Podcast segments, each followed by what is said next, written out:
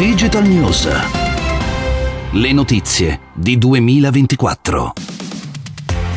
Bentornati, ecco a voi una nuova puntata. Iniziamo dal Digital Markets Act che fa un passo in avanti dopo essere stato approvato dal Parlamento europeo. Il provvedimento proposto dalla Commissione europea e che dovrà poi essere discusso e approvato anche dal Consiglio europeo nei primi mesi del prossimo anno punta ad attribuire maggiori responsabilità ad operatori internet rilevanti, eh, i cosiddetti gatekeepers, eh, che quindi avranno maggiore responsabilità con la possibilità anche di multe molto importanti fino al 20% del fatturato. Questa è Digital News, il podcast quotidiano di notizie di innovazione e tecnologia. Io sono Enrico Pagliarini e adesso parliamo di una decisione che eh, verrà presa a breve dal governo americano. Altre otto aziende cinesi verranno inserite da Washington in una blacklist, una lista nera che vieta alle aziende e ai cittadini americani di investire in queste società. Fra queste otto spicca il nome di DJI, il principale produttore di droni consumer che ha tre quarti del mercato anzi forse di più, il 77% del mercato fino a qualche mese fa ed è uno dei più importanti anche eh, produttori di droni a livello professionale. Il motivo per cui queste otto aziende saranno inserite in questa lista nera, che è già popolata da molte aziende, è che sono coinvolte in programmi di sorveglianza della popolazione uigura, che è da tempo, lo sapete, bersaglio delle autorità di Pechino. I prodotti di DJI potranno tuttavia essere venduti negli Stati Uniti, ci sono altre blacklist americane, eh, non solo di aziende cinesi, ma di aziende anche di altri paesi del mondo, che per ragioni di sicurezza nazionale invece non possono essere addirittura venduti negli Stati Uniti. Il caso più eclatante è quello di Huawei.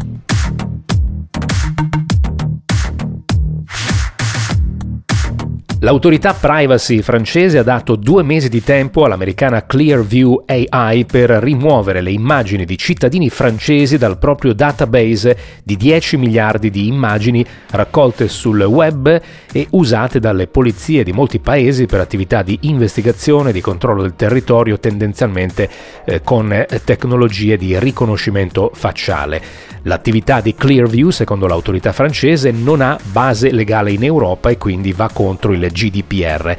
In effetti è abbastanza scontato che non abbia base legale in Europa perché questi sono andati in giro per il mondo a prendere tutte le foto che trovavano sui social network, su internet in generale e poi le hanno inserite in questo database che viene utilizzato dalle polizie di molti paesi del mondo eh, per fare attività che certo non sono previste da eh, che ne so, un social network dove uno ha messo la propria fotografia. Quindi il GDPR che prevede un'informativa specifica per ogni cosa che viene fatta eh, su, su ogni raccolta di informazioni, di dati personali che viene fatto su internet, ovviamente non può essere, eh, non, non si può conciliare con questo tipo di attività.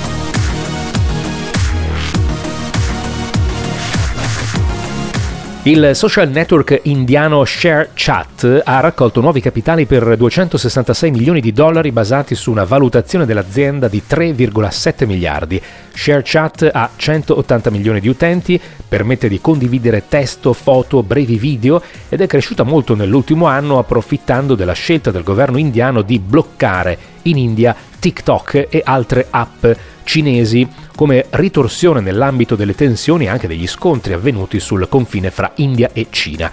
Eh, ShareChat ha tra l'altro lanciato una specifica app che si chiama eh, Moi con la J finale che è molto simile a TikTok e sta ottenendo un grandissimo successo. Sempre dall'India arriva la notizia di un maxi finanziamento da 500 milioni per Ola, il principale servizio di prenotazione taxi e noleggio con conducente indiano che è concorrente di Uber. Uber ha operazioni e attività anche in India. L'ultima notizia riguarda Team che ha annunciato di aver raggiunto un nuovo record, almeno per quanto riguarda l'Europa, record di velocità in download su rete 5G Ovviamente stiamo parlando di un test, di una sperimentazione fatta in condizioni quasi simili alla realtà, ma non in condizioni co- completamente reali, però è sicuramente un test interessante. È stata raggiunta la velocità di eh, 5 gigabit al secondo con picchi di oltre 5,2 gigabit e quindi ci dà un, un orientamento, un'indicazione di, di, di, quanto è potente questo tipo di tecnologia, tra l'altro fatta con eh, infrastrutture europee, cioè eh, infrastruttura di Ericsson, la svedese Ericsson, e ehm, un terminale in ricezione di Qualcomm, che ovviamente è importante perché se il terminale in ricezione non riesce a gestire la velocità, è, è la velocità della rete quasi inutile. Era l'ultima notizia di Digital News, torniamo con una nuova puntata domani.